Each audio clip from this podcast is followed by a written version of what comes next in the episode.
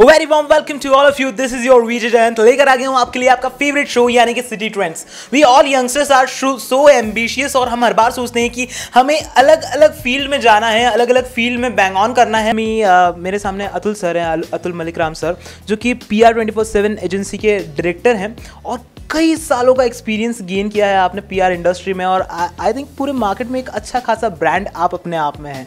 तो सर मुझे ये जानना है कि uh, एक कोई एडवाइस हम सभी स्टूडेंट्स के लिए हम सभी यंगस्टर्स के लिए जो इस फ़ील्ड में परस्यू करना चाहते हैं कोई एक एडवाइस आपका पूरा जो एक्सपीरियंस है उसका एक निचोड़ उसका एक सार अगर हमें सुनना चाहिए तो वो क्या होगा?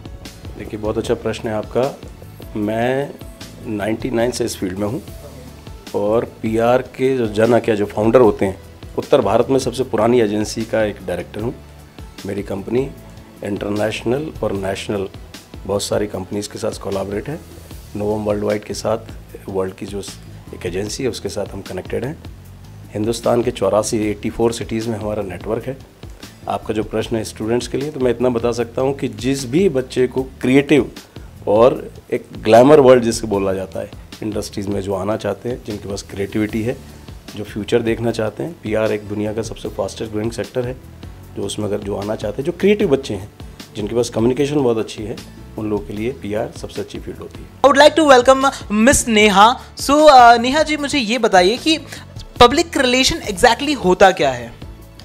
पी आर लोग मोस्टली जानते नहीं है पी आर होता क्या है. इवन वो इवन जब मैं आई तब मैं भी नहीं जानती थी because it's very different field तो पी आर को हम बोल सकते हैं it's a communication between an organization and its public like कोई ऑर्गेनाइजेशन है, वो किसे टारगेट कर रहा है, उसका टारगेट ऑडियंस क्या है? उन दोनों के बीच में एक दूसरे को उनकी चीज़ें बताने के लिए जो कम्युनिकेशन गैप होता है, जो मीडियम होता है that's called a P communicator की तरह काम करते हैं आप right like bridge between organization and its public तो आज के इस ज़माने में कितनी ज़रूरत है पीआर की? उसका इम्पोर्टेंस कितना बढ़ चुका है? एक्चुअली पीआर का इम्पोर्टेंस बहुत ही ज़्यादा है।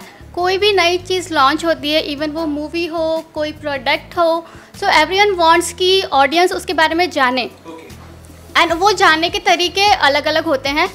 अब वो तरीका कितना इफ़ेक्टिव है। ऑडियंस तक कितनी जल्दी पहुँच रहा है कितने इफ़ेक्टिव मैनर में पहुँच रहा है उसकी planning it's a parts of PR और वो प्लानिंग प्रोडक्ट लॉन्च के पहले से ही शुरू हो जाती है।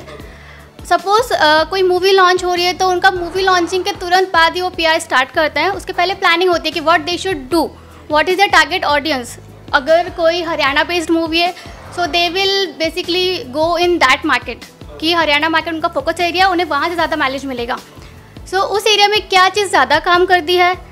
That we have to figure out first as a P R person और फिर accordingly we have to plan